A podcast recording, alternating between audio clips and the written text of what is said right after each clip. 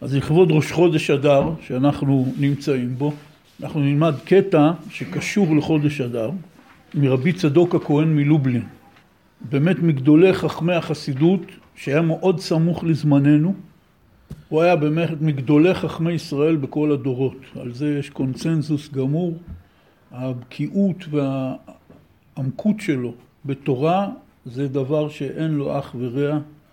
כל שורה בספרים שלו זה מראה מקומות ורעיונות מחודשים. הוא אחד מחכמי החסידות שגם האנשים שלא חסידים לומדים את הספרים שלו בדבקות. לכן מומלץ לכל אחד שמגיע לרמת אה, מיומנות לימוד לעסוק בספרים שלו. יש לו סדרת ספרים, אה, פרי צדיק, על פרשות השבוע ומועדי השנה, חמישה כרכים, וחוץ מזה יש עוד חמישה או יותר כרכים של המון ספרים שהוא כתב, חלק בכתב יד, חלק שכתבו מהשיחות שלו. אנחנו נלמד היום קטע מספר שלו שנקרא רסיסי לילה, ככה קוראים לספר, באות נ"ג, ששם הוא מדבר על העניין של מי שנכנס אדר מרבין בשמחה.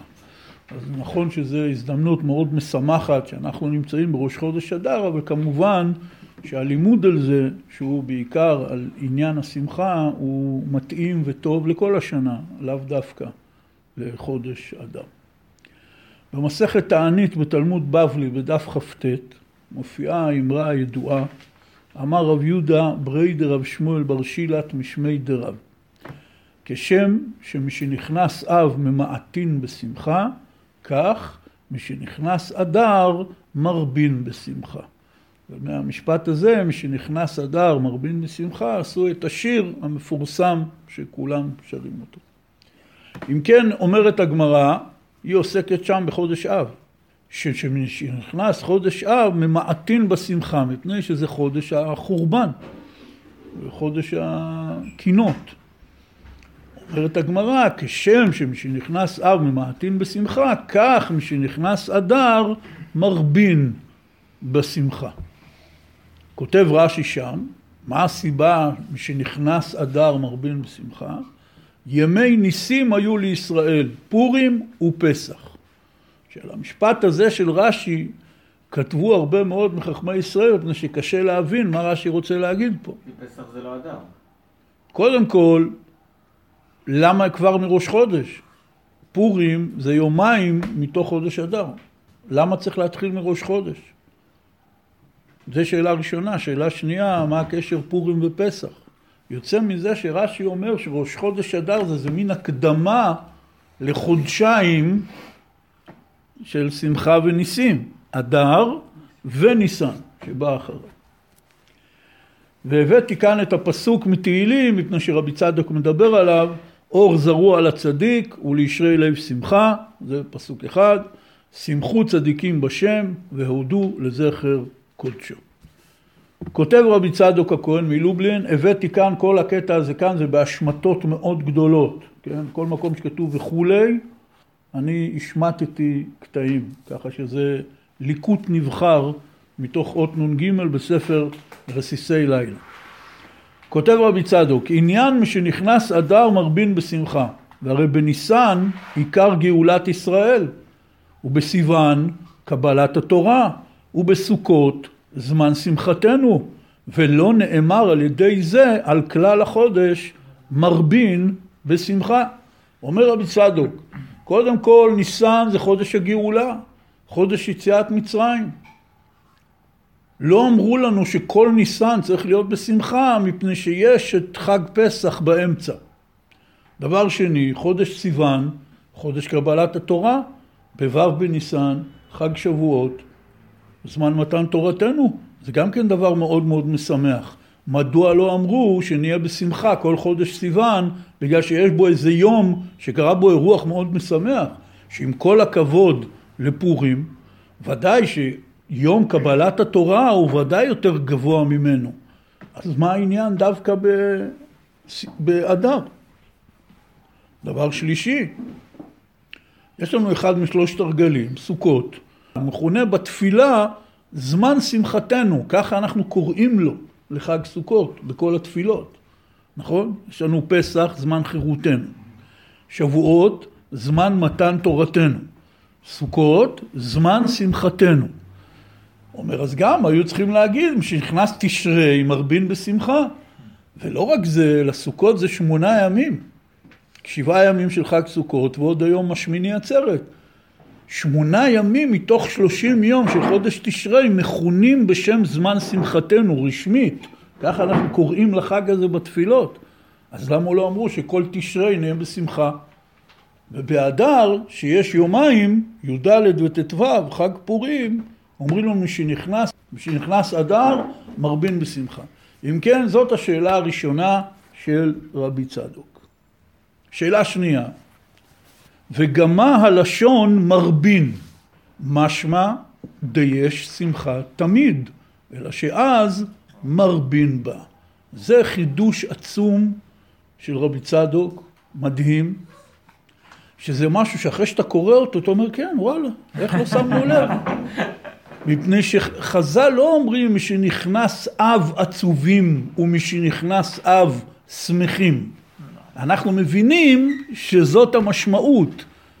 אבל כאשר רב יהודה אומר לו משמו של רב, אומר שנכנס אב ממעטין בשמחה. כשנכנס אדר מרבין בשמחה. באיזה שמחה ממעטין ומרבין? הפשט הפשוט של כוונת חז"ל זה שיש עניין כל הזמן להיות בשמחה, מצווה גדולה להיות בשמחה תמיד, ושנכנס אב ממעטין בה קצת, כשנכנס אדר מרבין בה. אבל מה המצב הרגיל, הקבוע, הסטטי? להיות בשמחה. זה מה שמבינים מהאמרה הזאת. וזה חידוש עצום, שהרבה אומרים אותו, אבל באמת המקור של זה זה רבי צדוק, כאן, איפה שאנחנו לומדים. אם כן, אומר מה הלשון מרבין? משמע דיש שמחה תמיד, אלא דאז מרבין בה. ואיזו שמחה תמידית יש לישראל בהיותם בגלות. ונאמר בנביא כתוב, אל תשמח ישראל על גיל כעמים. הנביא אומר אחרי החורבן, כלומר לקראת החורבן, אומר אל תשמח ישראל על גיל כעמים. אומר הנביא, אחרי המצב הזה, אל תשמח ישראל. אז מה עכשיו אתה פתאום מביא לי שצריך להיות בשמחה כל הזמן? כי זה המשמעות של אמרת חז"ל. משנכנס אדר מרבין בשמחה, הפשט הוא שכל הזמן צריך להיות בשמחה, אבל הרי יש פסוק מפורש, אל תשמח ישראל. וחז"ל גזרו כמה וכמה גזרות אחרי החורבן לא לשמוח. חלק מהם אנחנו מקיימים, חלק מהם אנחנו מתקשים לקיים, אבל יש הלכות. בהלכות תשעה באב יש שם הלכות, כל מיני דברים שעשו זכר לחורבן, וחלק מזה באמת לא לשמוח. אם כן, הוא שאל שתי שאלות. שאלה ראשונה, מדוע צריך, מדוע השמחה מתחילה מראש חודש אדר? יש עוד חודשים שבהם היו אירועים משמחים ביותר לעם ישראל, וכל החודש לא קיבל בזכות זה הוראה לשמחה. שזו השאלה הראשונה. שאלה שנייה, מה זה מרבין? משמע שצריך כל הזמן להיות בשמחה. ואם צריך להיות כל הזמן להיות בשמחה, אז מה תעשה עם הפסוק בנביא? אל תשמח ישראל. אומר רבי צדוק, אלא ודאי הכוונה על שמחת ישראל בהשם מעוזם. כמו שכתוב, שמחו בשם וגילו צדיקים והרנינו כל ישרי לב. והוא שמחה של מצוות ותורה. כמו שכתוב, פיקודי השם ישרים משמחי לב. דהישרנות מוליד שמחה בלב. כי טומאת ישרים תנחם, והולך בתום ילך בטח, ואין חסר כלום, ועל כן לישרי לב שמחה. אומר רבי צדוק, אנחנו לא מדברים פה על שמחה כמו של בני אדם, שהם שמחים ולא יודעים למה הם שמחים. הם שמחים בשביל השמחה. וזאת סוגיה עמוקה מאוד, וצריך קצת לתת בה כמה יסודות. ידוע מאוד, רבי נחמן יש לו תורה בליקוטי מוהר"ן, חלק שני, תורה כ"ד, אומר רבי נחמן, מצווה גדולה להיות בשמחה תמיד. עשו מזה מיליון מדבקות, הלחינו את זה מאה שירים. מה רבי נחמן אומר שם? רבי נחמן אומר בתורה הזאת בעיקרון, שאדם חייב להיות בשמחה בשביל בריאות גופו. מפני שהעצבות היא שורש לכל המחלות, והשמחה היא רפואה לכל המחלות. ולכן, אומר רבי נחמן, למרות שכל אדם מלא ייסורים, ובעצם אין לו שום סיבה להיות בשמחה, אין ברירה, הוא חייב להכריח את עצמו להתגבר בכל הכוחות להיות בשמחה. זה מה שכתוב שם בתורה הזאת. רבי נחמן אומר, בני היקר, אני יודע שאין לך שום סיבה להיות בשמחה. אבל אין ברירה. זה בשביל הבריאות שלך, מה לא עושים בשביל הבריאות? אתה צריך להכריח את עצמך בכל הכוחות להיות בשמחה. עכשיו התורה הזאת מאוד התפרסמה כמובן, והרבה אנשים אומרים, רגע, רגע, רגע, מה זה מצווה גדולה להיות בשמחה תמיד? איפה שמענו על מצווה כזאת? כי הדגש של רבי נחמן במשפט הוא על המילה מצווה. אנשים שומעים, רואים מדבקה, שומעים שיר, מצווה גדולה להיות בשמחה תמיד, הם מבינים שהכוונה היא, בתרגום ללשוננו, להיות בשמחה זה סבבה. אבל בשביל זה לא צריך את רבי נחמן. כל יצור אנושי יודע שלהיות בשמחה זה סבבה. אין דבר יותר נעים מאשר להיות בשמחה. לא צריך איזה רב שפתאום יסביר לנו שצריך להיות בשמחה. הדגש של רבי נחמן במשפט זה על המילה מצווה. זאת אומרת, כן מתאים לך, לא מתאים לך, אתה חייב להיות בשמחה. אתה לא בשמחה, תמציא את כל הפטנטים האפשריים, תכריח את עצמך בכל הכוחות להיות בשמחה. ואצל רבי נחמן יש כמה וכמה עצות לזה, ושתי העצות המרכזיות הן אחת, שישמח את עצמו אפילו על ידי דברי שטות. בדיחות, מערכונים, תעשה פרצופים מול הראי, לא משנה, העיקר להיות בשמחה. זה נקרא מילי דשטותא, שבארמית פירושו דברי שטות. המקור של זה הוא מהזוהר הקדוש. בזוהר הקדוש כתוב שכדי להיות בשמחה צריך לעשות מילי דשטותא. ובגמרא כתוב שהאמוראים היו מתחילים כל שיעור שלהם בשמחה. ולפעמים היו עושים דברי בדיחות הדעת ודברי שטות, העיקר שכולם יתחילו את השיעור, כמו שאומרים, ברוח טובה, בשמחה. עצה שנייה, אומר רבי נחמן, תעשה את עצמך שמח ועל ידי זה תבוא לשמחה. עכשיו רבי נחמן כותב שם בתורה הזאת שהשמחה היא רפואה לכל המחלות והעצבות היא שורש כל המחלות וגם גדולי חכמי הרופאים מודים בזה. במשך שנים רבות אנשים היו קוראים את זה מרימים גבה. מה הקשר שמחה, עצבות, מחלות, זה נגיפים. היום כולנו נהיינו מומחים בנגיפים, מה זה ההבדל בין זה לבין חיידקים, מה זה וירוס, מה זה זה. מה הקשר? עד שלפני כמה שנים גילו את הנושא הזה של ליצן רפואי, שזה התחיל כנראה בתור איזו יוזמה של תחביב של אנשים לשמח חולים, ופתאום המחקר המדעי גילה שכאשר אתה מצחיק בן אדם חולה, זה מסייע להחלמה שלו. וליצן רפואי הפך להיות מקצוע אקדמי, לומדים אותו במכללות, יש עליו תעודה, יש אפילו ליצן רפואי צבאי, יש אנשים שזה השירות הצבאי שלהם. די מדהים. עכשיו, מה, מה התגלה? אנחנו יודעים היום שכאשר מסמכים אדם, מופרשים חומרים כימיים מסוימים במוח שמזרזים את תהליך ההחלמה. עכשיו, מזה גם נהיה כל העולם של הסדנאות צחוק.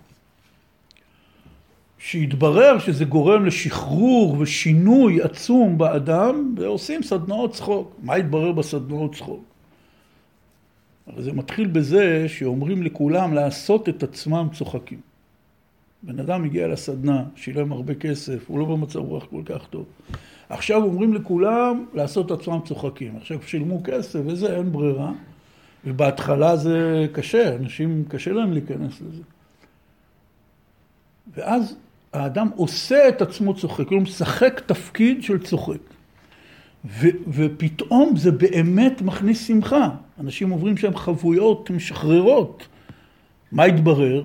התברר למרבה הפלא שכאשר אדם עושה את עצמו צוחק, מופרשים במוח בדיוק אותם חומרים כימיים כמו כאשר הוא שמח. זאת אומרת, ורבי נחמן כתב את זה בשיחות הר"ן, אות ע"ד, כבר לפני 200 ומשהו שנים, שאם תעשה את עצמך שמח, זה עוזר להגיע לשמחה. וכל אדם יכול לעשות את עצמו שמח, פשוט לשחק תפקיד. אם כן, זה הרעיון. אתה יושב לבד, תעשה את עצמך שמח.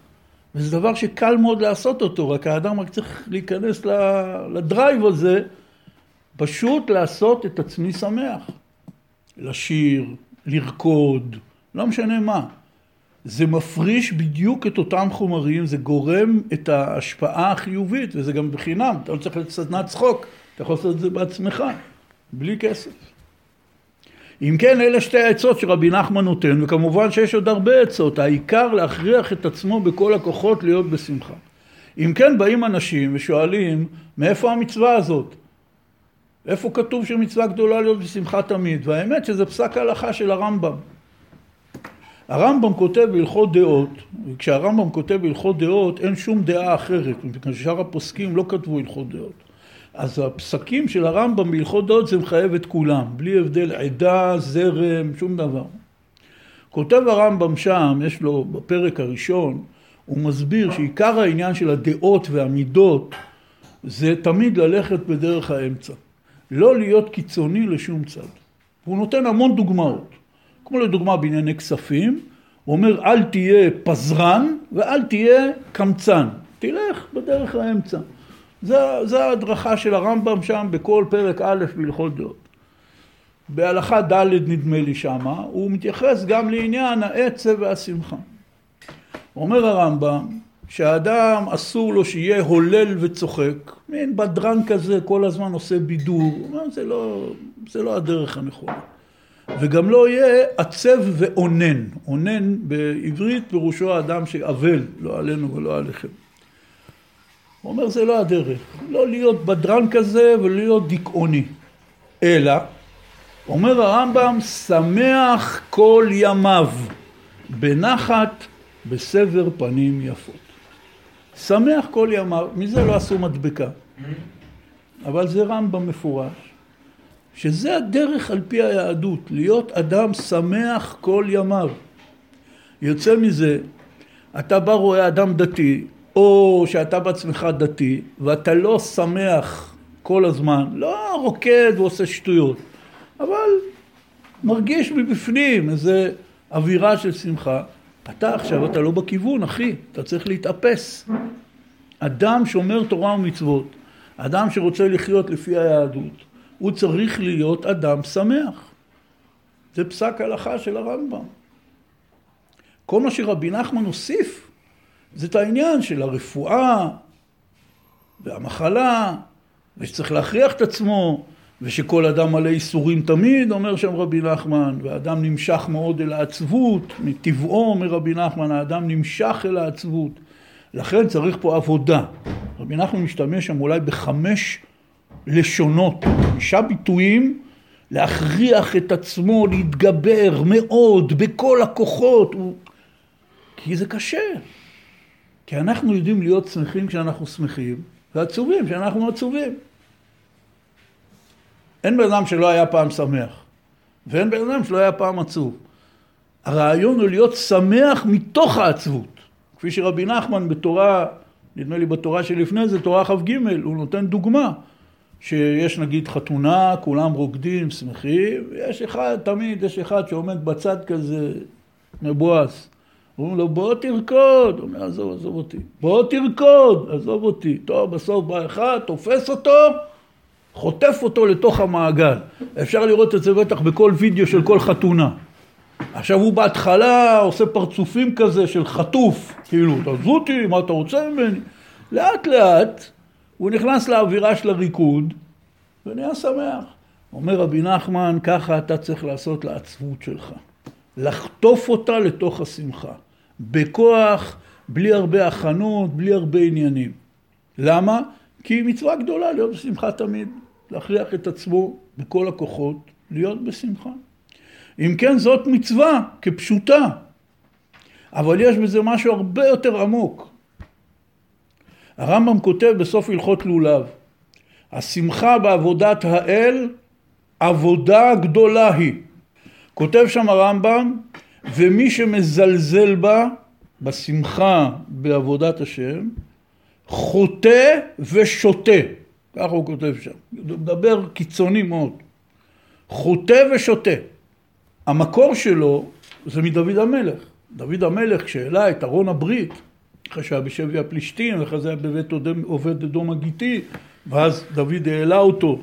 דוד המלך היה מלך ישראל, הוריד את המעיל, כמו שאומרים, החולצה, רקד מול ארון הברית, ככה כתוב בתנ"ך, מפזז ומחרקר, ומחלק לכל העם לחמניות וממתקים וצ'ופרים. עכשיו אשתו, מיכל, היא הייתה הבת של שאול, והיא הייתה אשתו של דוד. היא הייתה פרינצסה. היא גדלה בבית מלך מלידתה. זה היה נראה לה לא ראוי, לא מתאים. זה לא, לא מתאים למלך להתנהג ככה. ואז היא נתנה לו איזה משפט. אתה מבזה את עצמך. אמר לה דוד המלך, ונקלותי עוד מזאת. אמר לה, עוד לא יצאתי לידי חובה.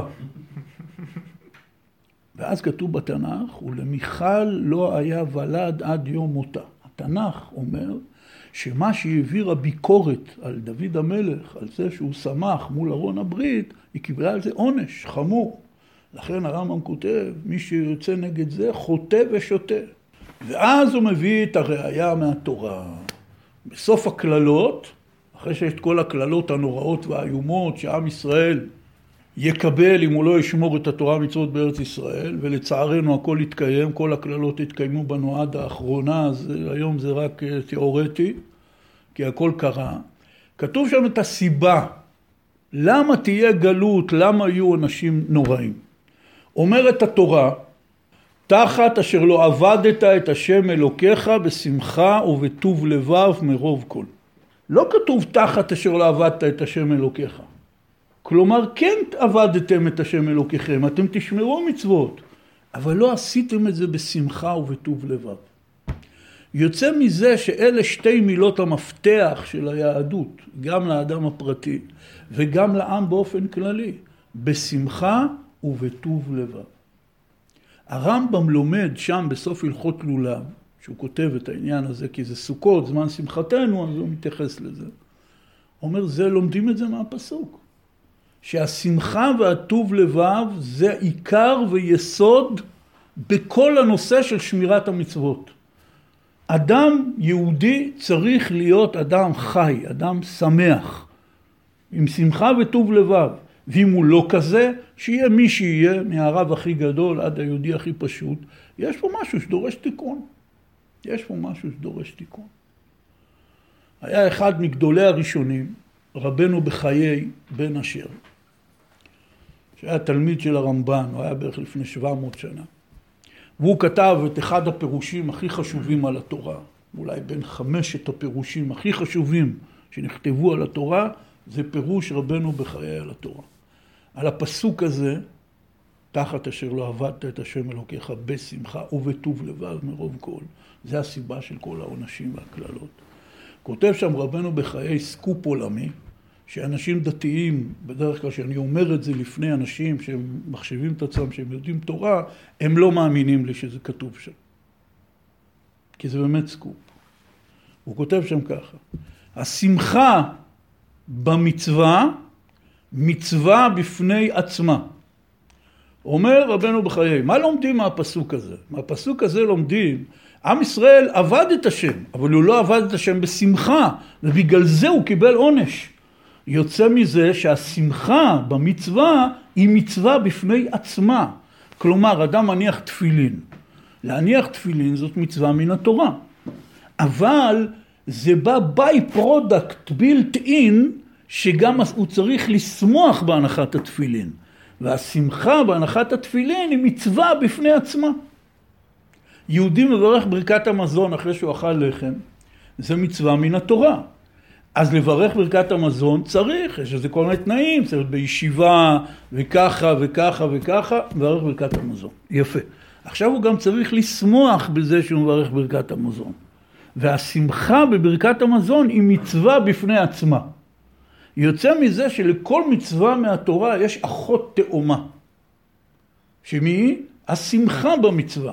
והיא מצווה בפני עצמה. עד כאן זה לא הסקופ. הסקופ הוא שרבנו בחיי כותב שהשמחה במצווה היא מצווה בפני עצמה יותר גדולה מהמצווה. וכל עוד אנחנו שומרי המצוות לא כאלה, משהו העיקר חסר מן הספר. מפני שהשמחה במצווה יותר גדולה מהמצווה. זה יסוד עצום בקיום המצוות. וגם הפוסקים כתבו שאחד מהתנאים לקיום המצוות זה להיות שמח, לפי דברי הרמב"ם ורבנו בחיי והפסוק בתורה. העניין הוא ששמירת מצוות צריכה להיות בשמחה. והארי הקדוש, אבי המקובלים, אמר שכל מה שהוא זכה לכל המדרגות שלו, שהיה הבעל מדרגה הכי גדול בתולדות עם ישראל, ב... לא יודע, אלף שנים האחרונות, זה היה בגלל השמחה. אדם מוכן להכריח את עצמו לברך ברכת המזון, גם אם אין לו זמן, אין לו ראש.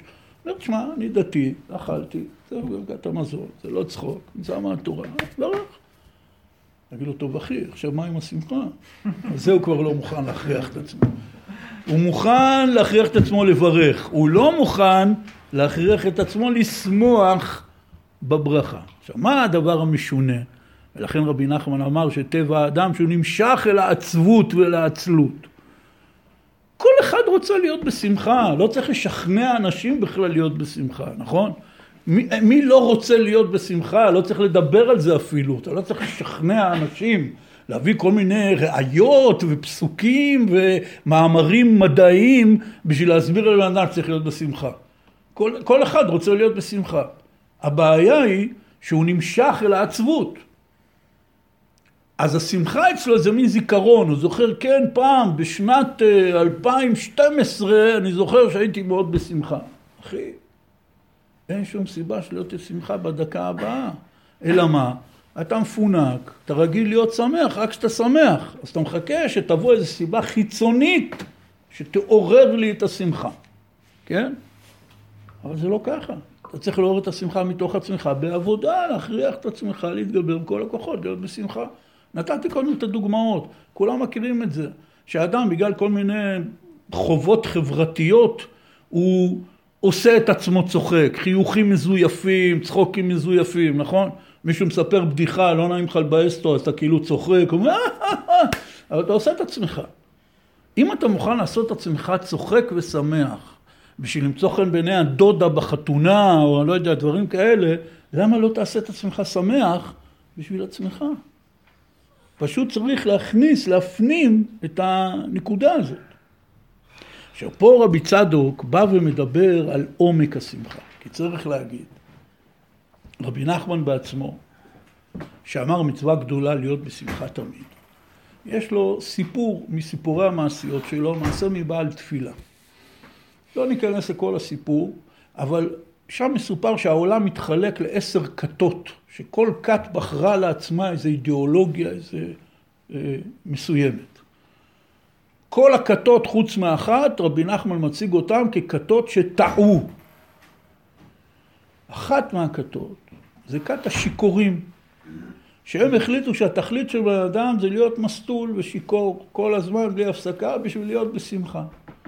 אומר רבי נחמן, הלכו, מצאו ארץ שגדו שם ענבים טובים, היה יין טוב, ושתו יין, ובחרו לעצמם מלך איזה שיכור אחד, הכל בסדר.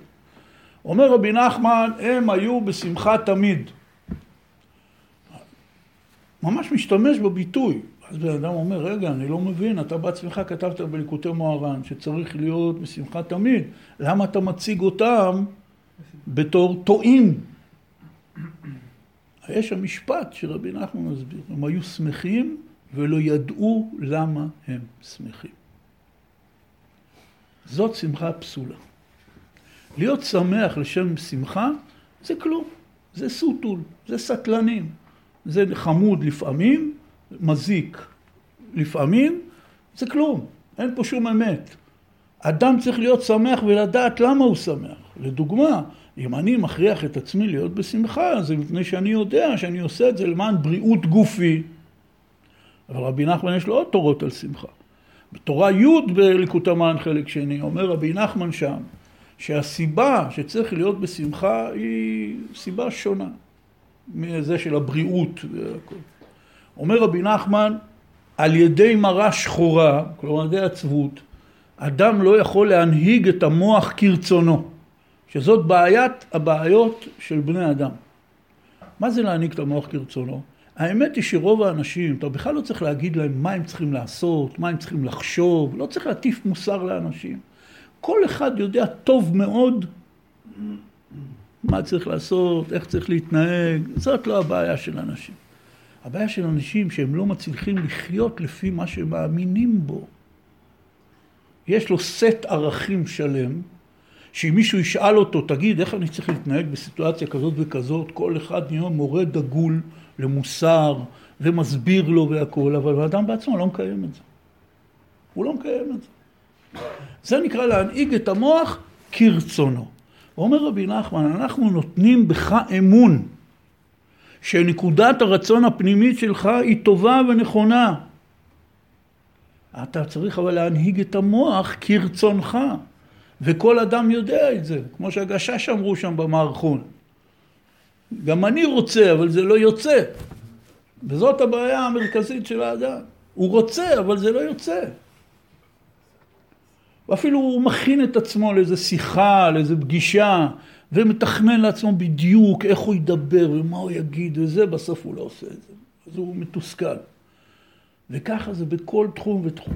אומר רבי נחמן, זה פסגת הפסגות, שאדם מנהיג את המוח כרצונו. הוא מתנהג בדיוק כמו שהוא מאמין שצריך להתנהג. עכשיו, אחת הבעיות של כולנו, שכל אחד מאיתנו, אם מישהו יגיד לו שהוא לא אמיתי, אז הוא נורא נעלב, כן? כי מה זאת אומרת? ואני... האמת שכולנו לא אמיתיים.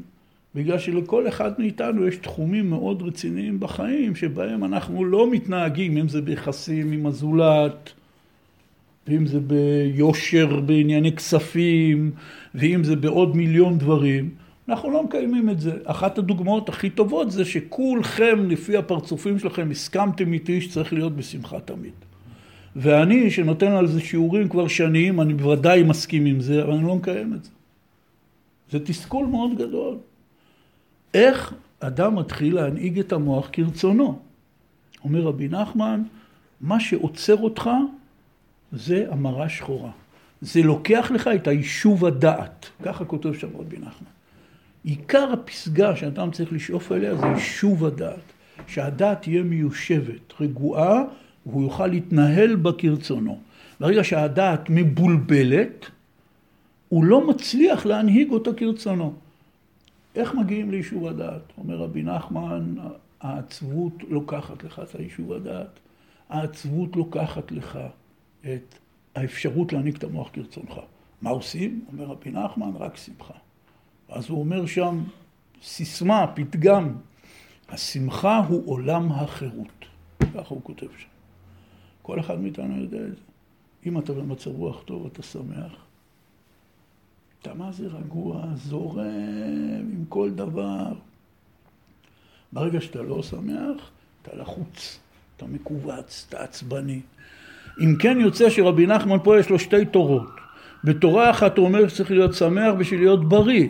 בתורה השנייה הוא אומר שצריך להיות שמח בשביל להיות חופשי. חופשי ובריא זה שני יעדים נראה לי שכל העולם מסכים אליהם. זה מה שאדם צריך. אדם צריך להיות חופשי ולהיות בריא. אומר רבי נחמן, לשניהם האמצעי הוא זה שמחה. והתורה בעצמה אומרת את זה. כי לכאורה, מאיפה לקחו כל הפוסקים והרבנים שהזכרתי את החיוב הגדול הזה של השמחה? כי התורה אומרת שזאת הסיבה שעם ישראל קיבל עונשים נוראים. למה?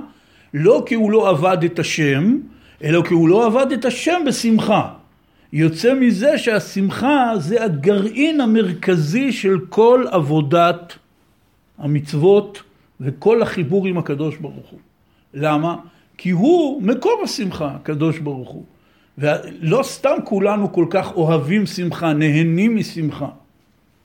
כי זה היסוד האמיתי של האישיות שלנו, של הנשמה שלנו. זה המצב הטבעי. כשאני שמח ואני מרגיש שאני כאילו זורם וטוב לי, אתה נבראת בשביל שיהיה לך טוב. זה דבר שצריך להכניס לראש. לפולנים זה מאוד קשה. הקדוש ברוך הוא ברא את האדם כדי שיהיה לו טוב. לכן אנחנו כל הזמן מחפשים שיהיה לנו טוב. ושמחה זה טוב. זה קונצנזוס עולמי, אוניברסלי, אין מחלוקות, אין חולקים, אין שיטות, אין זרמים, כולם מסכימים עם זה. אם כן יוצא שכמו שלא טוב לך באיזשהו מקום, לא יודע מה, חם לך, מה אתה עושה? מה בן אדם עושה? הוא יושב באיזשהו מקום, לא טוב לו, חם לו. הוא הולך לחפש לקרר את החדר.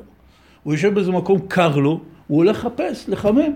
הוא יושב, הבטן שלו מקרקרת מרעב, לא טוב לו, מה הוא עושה? הוא קם, עושה מעשה, יוזם יוזמות, להשיג אוכל לאכול. וכן הלאה בכל תחום ותחום בחיים. אתה יושב בכיסא, לא נוח לך, אתה מתחיל לזוז עד שאתה מסתדר. האדם מתוכנת לחפש את המצב שיהיה לו טוב. ואז הפליאה העצומה, הרי אין מצב יותר טוב מאשר להיות בשמחה. אז למה האדם לא יוזם יוזמות כדי להיות בשמחה? אומר רבי נחמן, כי האדם נוצר מן העפר, והעפר הוא מסמל את העצב, האדם נמשך אל העצבות. לכן אצלנו מי שכותב שיר עצוב זה שיר רציני, זה עמוק. שיר שמח זה על הכיפאק, אבל זה, זה לא עמוק.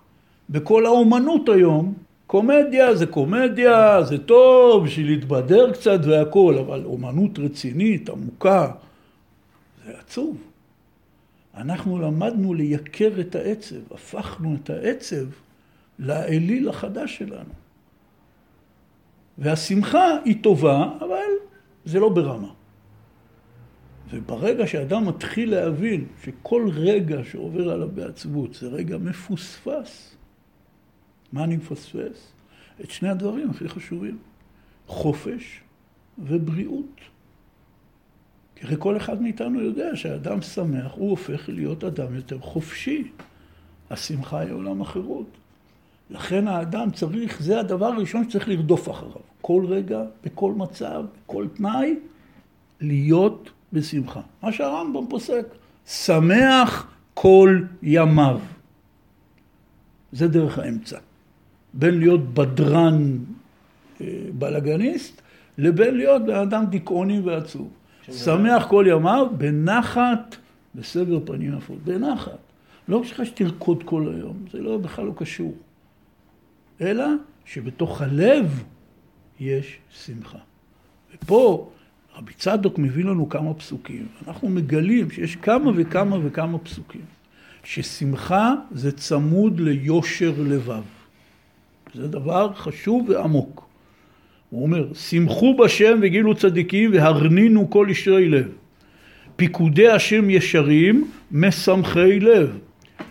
טומאת ישרים תנחם הולך בתום ילך בטח ועל כן לישרי לב שמחה. הוא אומר הישרנות מוליד שמחה בלב. או, זו המדרגה הגבוהה, שהאדם זוכה לגלות את העניין של הישרנות, של להיות ישרי לב. מה זה ישר לב? ישר לב זה אדם שתיקן את הלב שלו.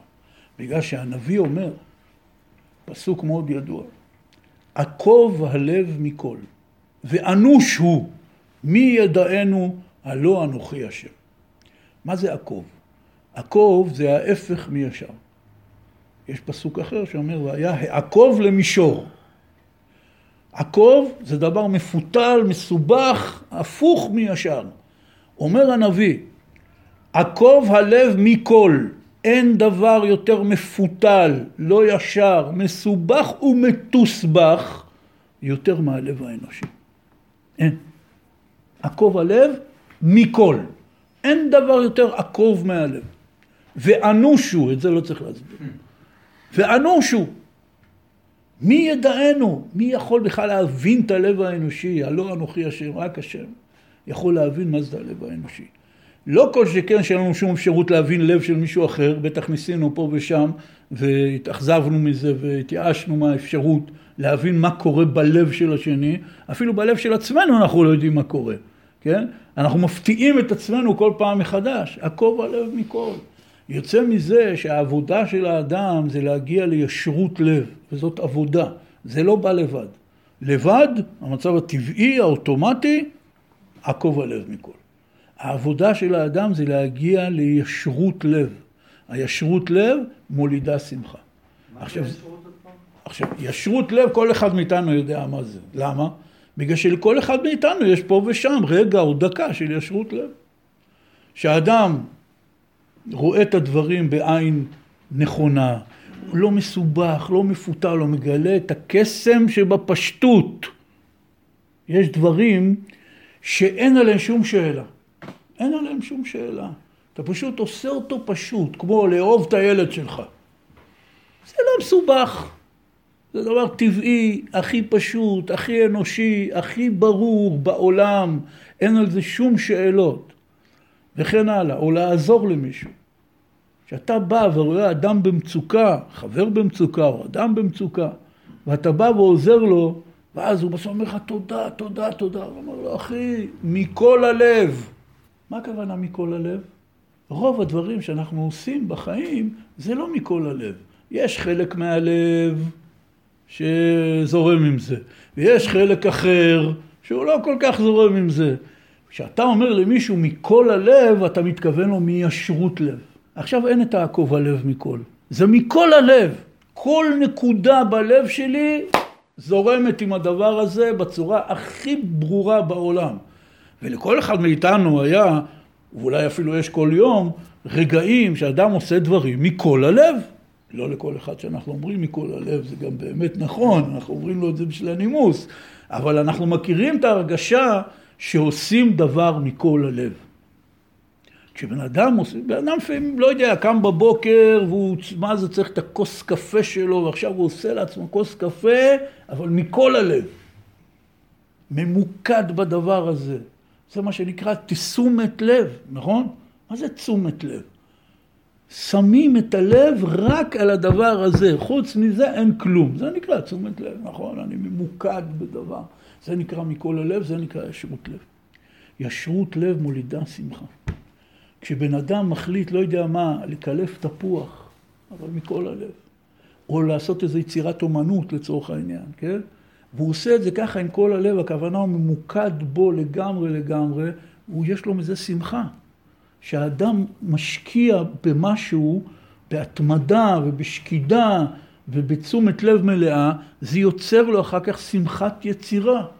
זה יכול להיות באמת סתם לקלף תפוח, הוא לא עשה איזה יצירת אומנות עכשיו, זה יכול להיות יצירת אומנות, או שהוא לא יודע מה, תלה איזה מדף. עשה מבצע עם כל העניינים, עשה אותו מכל הלב, לא ענה טלפונים, לא כלום, הוא עכשיו כולו מרוכז, יש לי משימה, אני חייב לתלות את המדף. אחרי זה יש לו שמחה. זה מה שחז"ל אמרו, מתוקה שנת העובד. כשאדם עבד במשהו באמת עד הסוף, אז אחרי זה נעים לו, הוא ישן טוב, הוא אוכל טוב, הוא נהנה. זה עניין ישרות לב. הישרות לב מוליד שמחה. זה מה שאומר כאן רבי צדוק. והוא אומר, מה זה השמחה הזאת, שהיא שמחה תמיד? הרי כתוב אל תשמח ישראל. אבל למדנו מהאמרה הזאת של חז"ל, שצריך להרבות בשמחה. כל הזמן צריך להיות בשמחה. באדר מרבין בה. צריך להיות בשמחה. אומר רבי צדוק, זה שמחת ישראל בשם מעוזם. ועכשיו הוא נכנס לפסוק הזה שהבאתי פה. הוא אומר, אף על פי שהם שתי מדרגות שונות, כלומר, הצדיקות והישרות לב, הם באמת נמשכים זה מזה וכלולים יחד. ואיחר ישרי לב. מה כתוב בפסוק? אור זרוע לצדיק, שלב א', ולישרי לב שמחה, שלב ב'. כלומר, הוא קודם התחיל בצדיק, ואחרי זה עבר לישרות לב. זה נקרא שהוא איחר את הישרי לב, כן? הביא אותו יותר מאוחר. ומתחילה כל אחד צדיק. אחר כך בא לישרת לב. מה זה צדיק? צדיק על פי היהדות פירושו אחד שעושה את הכל כמו שצריך. חסיד זה יותר מצדיק. חסיד זה אחד שעושה את כל מה שצריך וגם עושה לפנים משורת הדין. מה שהוא לא חייב. מה שנקרא ביהדות מידת חסידות. מידת חסידות פירושו שהוא עושה יותר ממה שהוא מחויב. צדיק זה אחד שעושה בדיוק מה שהוא מחויב. לכן זה גם בחיי החולין זה ככה. קודם כל הוא צריך להיות צדיק. מה הכוונה? כל כולי מסור עכשיו לדבר הזה, אני עושה אותו בשלמות. ברגע שאני עושה את זה, אני זוכה לישרות לב. מה זה ישרות לב? שכל הלב שלי זה מכל הלב. ישר. זה העניין. אז אומר לכן קודם צדיק, אחרי זה ישרות לב. ומה דכל ישראל ישרים, ולפי שכולם צדיקים גם כן. אלא שמכל מקום מדרגות מדרגות הם. ויש שזה גובר בו והוא העיקר אצלו להיות צדיק במעשיו, ויש שישרות לב גובר בו. ומכל מקום סוף סוף גם הצדיק זוכה לישרת לב. זה דבר מאוד עמוק. אומר רבי צדוק, במהות של כל עם ישראל הם בתוך עצמם הם צדיקים, ועמך כולם צדיקים, ככה אומר הנביא. כל עם ישראל בפוטנציאל שלהם הם צדיקים. רק מה אומר? יש מדרגות מדרגות. זה נכון, זה אמיתי. כל אחד מישראל יש בו נקודה צדיק, ויש בו גם נקודה של ישרות לב, אומר רבי צדוק. יש אחד שיותר מתגבר בו העניין של צדיק במעשיו. ויש אחד שיותר מתגבר בו הישרות לב. ובעומק העניין היום, יכול להיות אדם שהוא שומר תורה ומצוות, והוא צדיק במעשיו, אבל חסר לו קצת מהישרות לב הזאת. ויש אדם אחר אפילו שלא שומר תורה ומצוות, ואצלו הישרות לב היא הרבה יותר חזקה מאשר אחד שכן שומר תורה ומצוות. כל אחד יש לו את המדרגות שלו.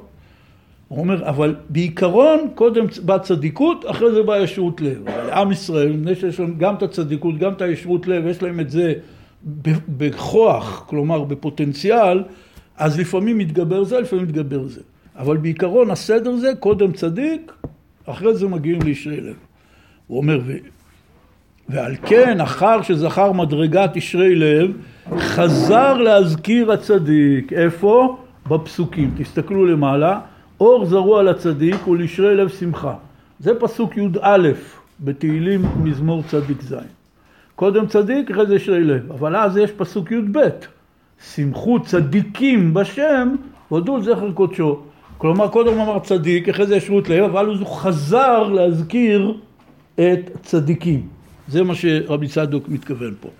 וגם הם מגיעים למדרגת השמחה, אלא שאינו מצד עצמם, רק על ידי המאור שמחזירם למוטב, לשמוח בשם. יש אחד שיכול להגיע לשמחה על ידי צדיקות, ויש אחד שיכול להגיע לשמחה על ידי ישות לב, כל אחד מתחיל ממקום אחר, אבל בסופו של דבר, אומר רבי צדוק, נקודת היסוד והשורש של נשמות ישראל זה שמחה בשם מעוזם. זאת השמחה האמיתית. וכפי שאמרנו בשם רבי נחמן, להיות שמח ואתה לא יודע למה אתה שמח, זה לא כזאת מציאה גדולה. כי אתה יכול להיות בסוף סתם איזה סטלן. זה כלום. בדרן. העניין הוא לשמוח ולדעת למה אתה שמח. לדעת למה אני שמח, שלמרות שלא טוב לי וקשה לי ויש לי איסורים ויש לי טרדות וצרות ומה שלא יהיה. אבל אני יודע שהגרעין המרכזי של הבריאה ושל הבורא זה שמחה. אפילו שאני כרגע לא כל כך בעניין. יכול להיות מצב שאני קם בבוקר ויש לי מלא לחצים ובעיות בחיים. והכל נראה לי כבד. אבל אני לא יכול להכחיש, אני לא יכול להגיד כל העולם זה רק עצב, כל העולם זה רק סבל, זה שקר. אני יודע שבאותו רגע שאני הולך, איך אומרים, לבנק, כולי בדיכאון, יש חבר'ה ששתים ביאכטות במרינה, מבסוטים, חיים טוב, הכל בסדר. בכל רגע נתון יש בעולם גם אנשים עצובים וגם אנשים שמחים. אז אני לא יכול לפסוק עכשיו שכל העולם הוא עצוב והעולם זה רק סבל. כי יש בעולם המון אנשים שהם כרגע לא סובלים, טוב להם. נהנים מהחיים, הולך להם בחיים, הם שמחים, הם רוקדים, הם שרים. אז זאת אומרת שזה אני כרגע, אבל בעולם אני לא יכול לשים את העצב על העולם, להגיד העולם הוא עצוב. כן? אין דבר כזה. אני יודע שהגרעין המרכזי של הבריאה זה שמחה. ומשם אני שואב שמחה, משם. מהשמחה, שבלשון חסידות זה נקרא, שמחה שלמעלה מטעם ודעת. פירוש, שמחה שאני לא יכול לדעת לה את הסיבה. זה השמחה הנצחית. השמחה הזאת זה מה שדוד המלך מדבר עליה. שמחו בשם. לשמוח בשם האוזן. ולשמוח בשם יכולים יהודים בתנאים שאי אפשר לתאר. אני הכרתי יהודי שאני אוהב לספר עליו, כרגע לא נספר עליו, קראו לו רבי יואל פרנקנטל, הוא היה ניצול שואה, היה שבע שנים במחנות, מגיל 16 עד 21. וזה יהודי הכי שמח שפגשתי בימי חיי. ולא נאריך כרגע בסיפורים, תזכירו לי, אני אספר לכם פעם עליו. היהודי מאוד פשוט. הוא היה היהודי הכי שמח שהכרתי, ולא ידענו שהוא ניצול שואה. יום אחד, סיפור שלם, התגלה לנו, הבן אדם היה במחנות, כל מיני מקומות, איך? אמרנו לו, איך אתה יכול להיות בשמחה? אמר לנו, גם במחנות הצלחנו להיות בשמחה. לא האמנתי לו. עד שיום אחד יש ספר בוצעת מוסד הרב קוק, ספר מומלץ מאוד, קוראים לו אני מאמין, סיפורים ועדויות מהשואה על ההתגברות של יהודים לשמור תורה ומצוות. ספר מאוד חשוב. בין השאר, מישהו שהיה עם רבי יואל פרנקנטל במחנה מספר שרבי יואל פרנקנטל ועוד כמה בחורים חסידיים, כן, הם היו אז ממש בחורים, 16, 17, משהו כזה. קצין נאצי אמר להם להתפשט ולהיכנס לבריכת סיד. והוא הוציא אקדח והלך לירות בהם. תוך שהוא מתעסק בנשק, אחד החבר'ה אומר להם, חבר'ה, היום שמחת תורה. והנה אנחנו הולכים למות. אז בואו נעשה ריקוד לכבוד התורה. ואז בתוך הבריכת סיד, ערומים, הם התחילו לרקוד עם ניגון של שמחת תורה. הקצין הנאצי ראה, אמר אתם משוגעים, והלך ולא הרג אותם. זה הסיפור שם שמישהו כותב עדות ראייה. אמרתי, או, עכשיו אני מבין. זה מה שהוא התכוון, לא רצה לספר לנו סיפורים. גם שם, בתוך מצב כזה, זה אנשים שאנחנו הכרנו. אנשים רגילים לגמרי, לא היה איזה רב או משהו, שלא תטעו. הוא היה יהודי שעבד כל החיים, יצא לפנסיה, לא ידע ללמוד כל כך, כי הוא לא למד בישיבה, היה במחנות בזמן של לימוד ישיבה. אבל זה יהודי צדיק נשגב, שהוא בעצמו לא ידע כמה שהוא צדיק, כן? זה הרעיון פה. אפילו שם הם מצאו את הקטע של לשמוח בשם. אז מה אנחנו נגיד? אנחנו הדור הכי מפונק בכל תולדות עם ישראל, מכל בחינה אפשרית, כן? אבל אנחנו נהנים להיות uh, מבואסים ועצובים, נכון? כל פיפס הכי קטן שלא הולך בדיוק לפי איך שאני רוצה, ישר אוף, איזה עולם, וכבר אין, הכל דרמות, נכון? נגמר העולם.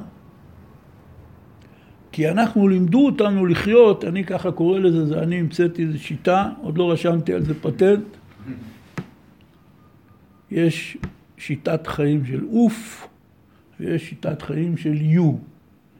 אוף זה שעל כל דבר אומר אוף, שום דבר לא מוצא חן בעיניו, תמיד יש לו טענות, תמיד הוא מחפש את הסיבה להיות בעצבות. ויש את השיטה של יו, כשאדם מתפעל ממשהו, אומר יו, שהוא מתפעל מכל דבר. הוא יודע להגיד תודה על כל דבר. זה עבודה. עכשיו, בדרך כלל כשבאים מדברים איתנו על עבודה, זה כאילו אני צריך לעשות את העבודה הזאת בשביל מישהו. אז אני אומר, עזוב, אתה יודע מה, לא מתאים לי. פה אתה צריך לעשות את העבודה הזאת בשביל עצמך. זה מה שאומר פה רבי צדוק. אם אתה תשמח בשם, אתה תגלה בעצמך את נקודת הצדיקות, השלם במעשיו. ואז אתה תזכה לישרות לב. אולי אתה קורא לזה בשמות אחרים, אבל מה שכל בני אדם מחפשים כל הזמן זה ישרות לב. אחד מעשן ג'וינט, הוא מעשן זה בשביל להגיע לאיזה מצב של ישרות לב. ואחד אחר הולך לראות סרט, ואחד אחר בורח למשהו אחר, ואחד עושה לעצמו איזה מאכל שהוא מאוד מאוד אוהב. כולם מחפשים את הישרות לב.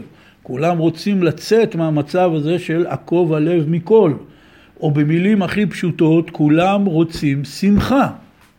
אבל הם מוכנים לעבוד בשביל שמחה, כי לא לימדו אותם שאפשר לשמח את עצמך בכוח. לעשות את עצמך שמח ומתוך זה להיות שמח. כותב רבי צדוק, כי זהו תכלית ועיקר הכל וכל המכוון בכל התורה כולה ותרי"ג מצוותיה. תראו איזה משפט, אחד מגדולי חכמי ישראל בכל הדורות. כי זהו תכלית ועיקר הכל וכל המכוון בכל התורה כולה ותרי"ג מצוותיה להיות דבוק על ידם באלוהים חיים. זה כל הסיפור של היהדות. להיות דבוק באלוקים חיים. כלומר נקודת החיות, וכך כתוב בספרים של הצדיקים שהעמיקו בענייני השמחה. ברגע שהאדם הוא בעצבות, אתה מיד יודע, הוא עכשיו לא דבוק באלוקים. מפני שבמקומו של אלוקים יש פסוק שאומר עוז וחדווה במקומו. במקומו של אלוקים יש חדווה. אז אם כרגע האדם אין לו חדווה, שזה עוד לשון לשמחה, אז הוא עכשיו לא דבוק בשם. הדבקות באלוקים חייבת להביא שמחה, זה נקרא חיים. לכן הוא אומר תכלית ועיקר הכל וכל הכוונה בתורה, במצוות, הכל הכל הכל, להיות דבוק על ידם באלוהים חיים ולהשיג אמיתות דיבור הראשון שאמרנו מפי הגבורה, אנוכי השם אלוקיך. ונאמר ואתם הדבקים בהשם חיים כולכם היום. דכולם יש להם שייכות בדבקות זה. דחלק השם עמו. השם יתברך כולו חיים ושמחה, חלק השם עמו. לעם ישראל יש חלק מהעניין הזה. הדבקות בחיות ובשמחה, זה נקרא דבקות באלוקים. ואם יש מצב שהאדם אפילו לומד תורה, נהיה בקיא בעבודת השם, בשמירת המצוות, וזה בא אליו לא דרך מהלך של חיים, של חיות, של שמחה, משהו התפספס כאן. הפסוק אומר, יראת השם לחיים. והצדיקים הזהירו אותנו, שאפילו אם אתה שומע, לומד בספר שמדבר על יראת שמיים, או שומע דרשה מרב על יראת שמיים, ואתה לא מרגיש חיים, זה לא בשבילך. לא באים עכשיו לפסול את הספר או את הרב, הם בסדר גמור. אתה כרגע, זה לא המהלך שלך.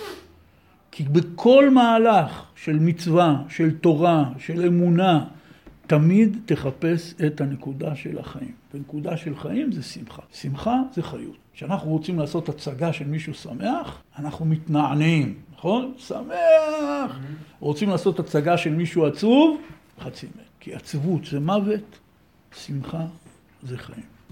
אם כן, הוא אומר, וזהו השמחה התמידית שיש לאיש הישראלי.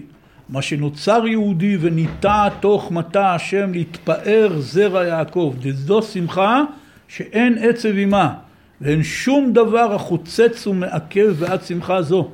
מה שזכה להיות לו חלק באלוהים חיים. ואפילו נשתקע במקום שנשתקע והגדיל עוונות לאין שיעור, לא משנה לאן הוא נפל, למקומות הכי קשים, הכי נוראים, עוונות הכי גדולים. עדיין לא ניתק ונחרט דבקות שורשו במקורה, שהוא דבר שאי אפשר בזרע יעקב אבינו עליו השלום.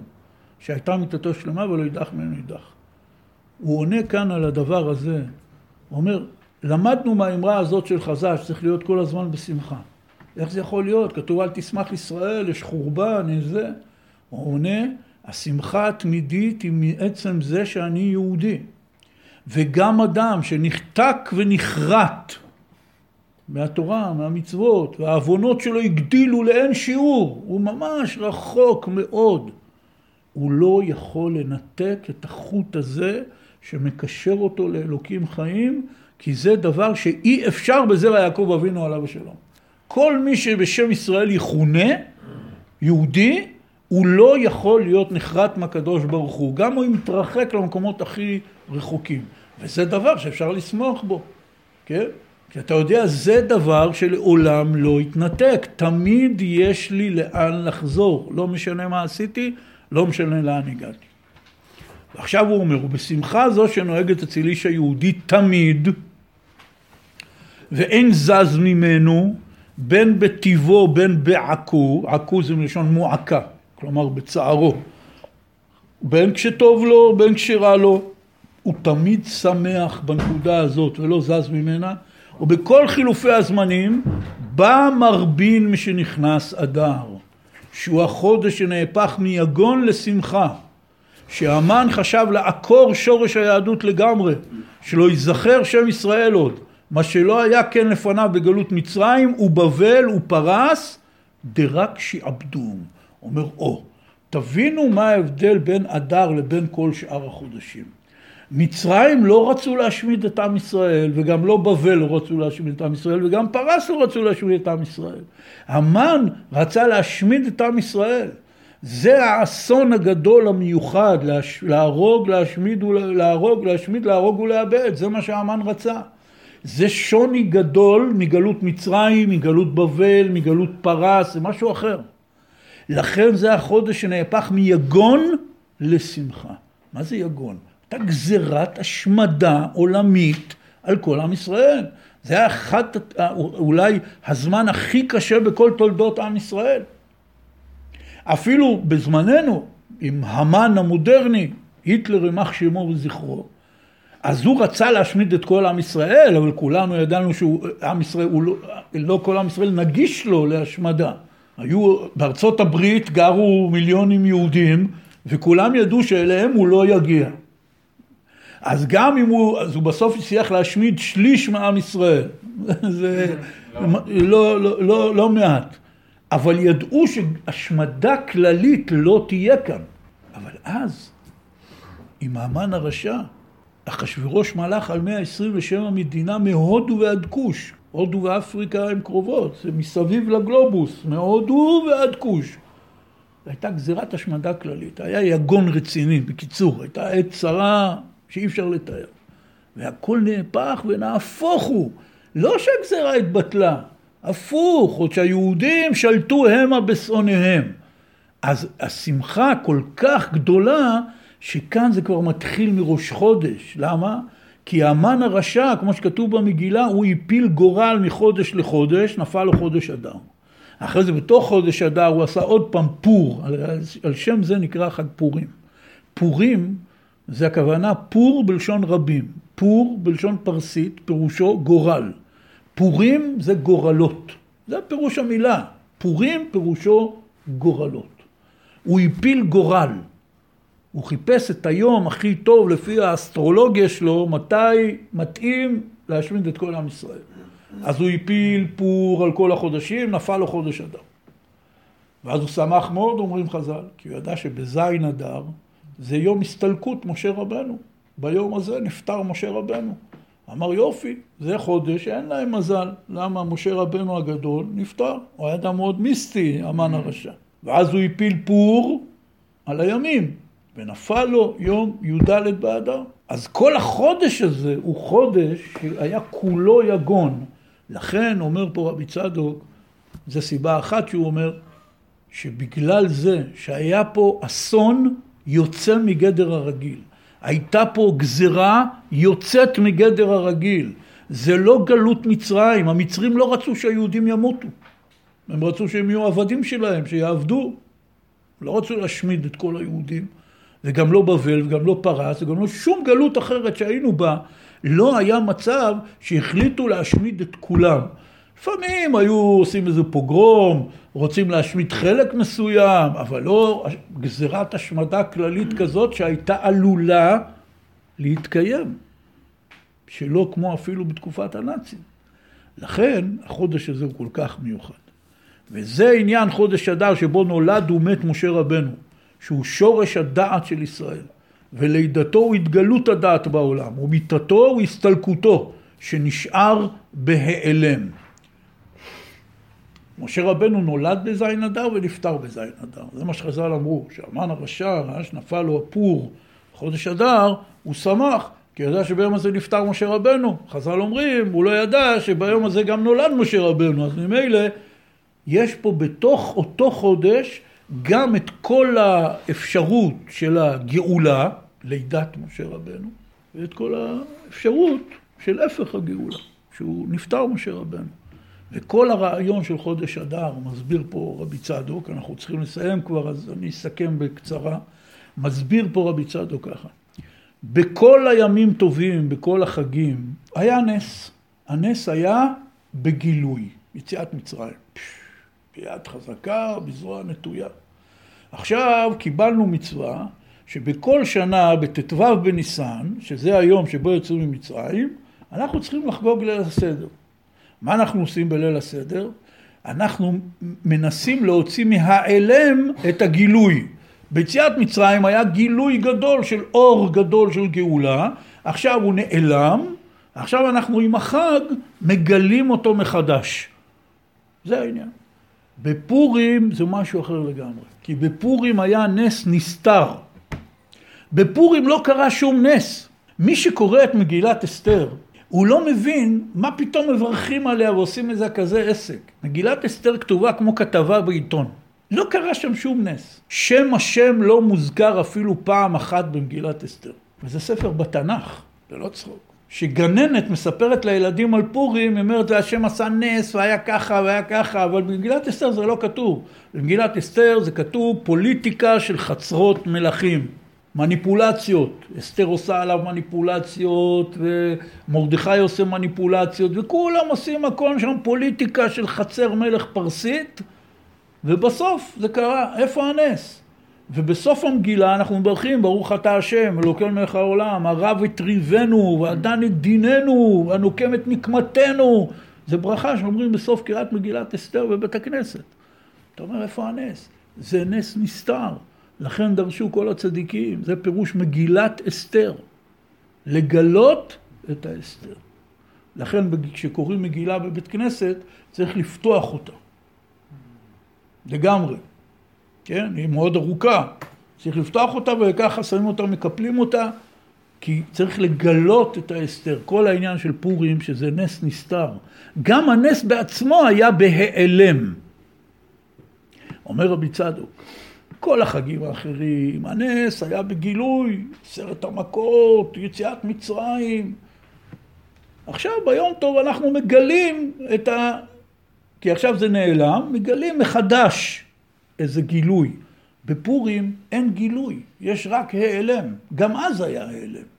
ופורים, תראו בשורה השנייה של הקטע האחרון, ופורים הוא גילוי דבר זה שיש אור בהיעלם אף שאינו מגולה. ועל כן התחיל הרגשת שמחת פורים מתחילת החודש. כי חודש זהו תכלית ההיעלם שבו נפטר משה רבנו, ובו וממנו נצמח תכלית הגילוי דבכל שנה. הוא אומר, ניסן שאחרי הדר הוא הגילוי הנצמח מן ההיעלם שמתגלה עוד יותר. כלומר, פורים, הדבר המיוחד בו, זה שיש פה דבר חדש בעולם. שאפשר לגלות מתוך העלם, מגילת אסתר.